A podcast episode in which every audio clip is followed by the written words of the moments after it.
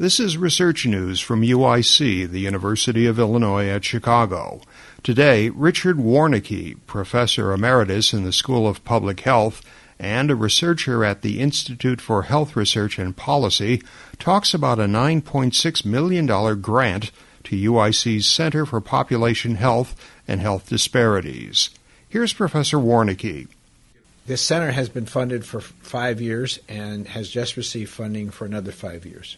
During the first five years, we interviewed about a thousand cancer patients newly diagnosed in collaboration with the Illinois Department of Public Health to identify their histories and particularly to understand why there are these large disparities by race and ethnicity in Chicago in survival of breast cancer.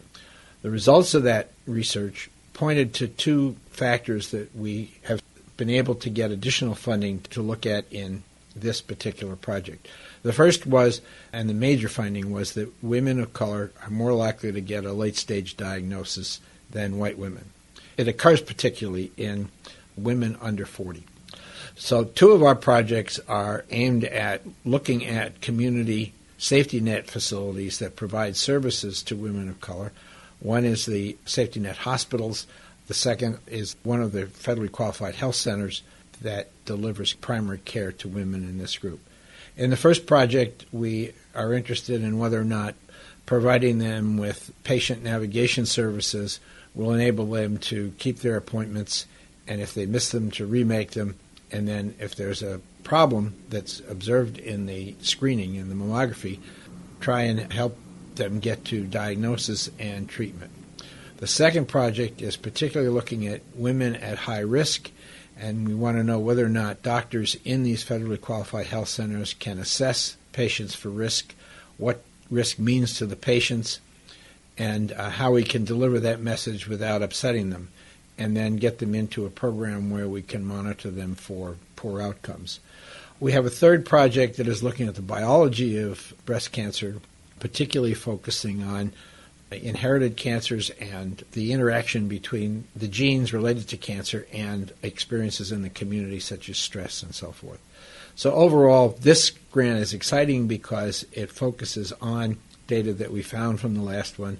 Our long range vision is to test and establish interventions that address determinants of population health disparities, using breast cancer as an example, and by approaching them with multidisciplinary strategies. To accomplish our long range vision, we're going to conduct research that impacts the policies that govern access to mammography and management of breast cancer and assures equal access to the standard of breast cancer care, regardless of where it is delivered and who requests it.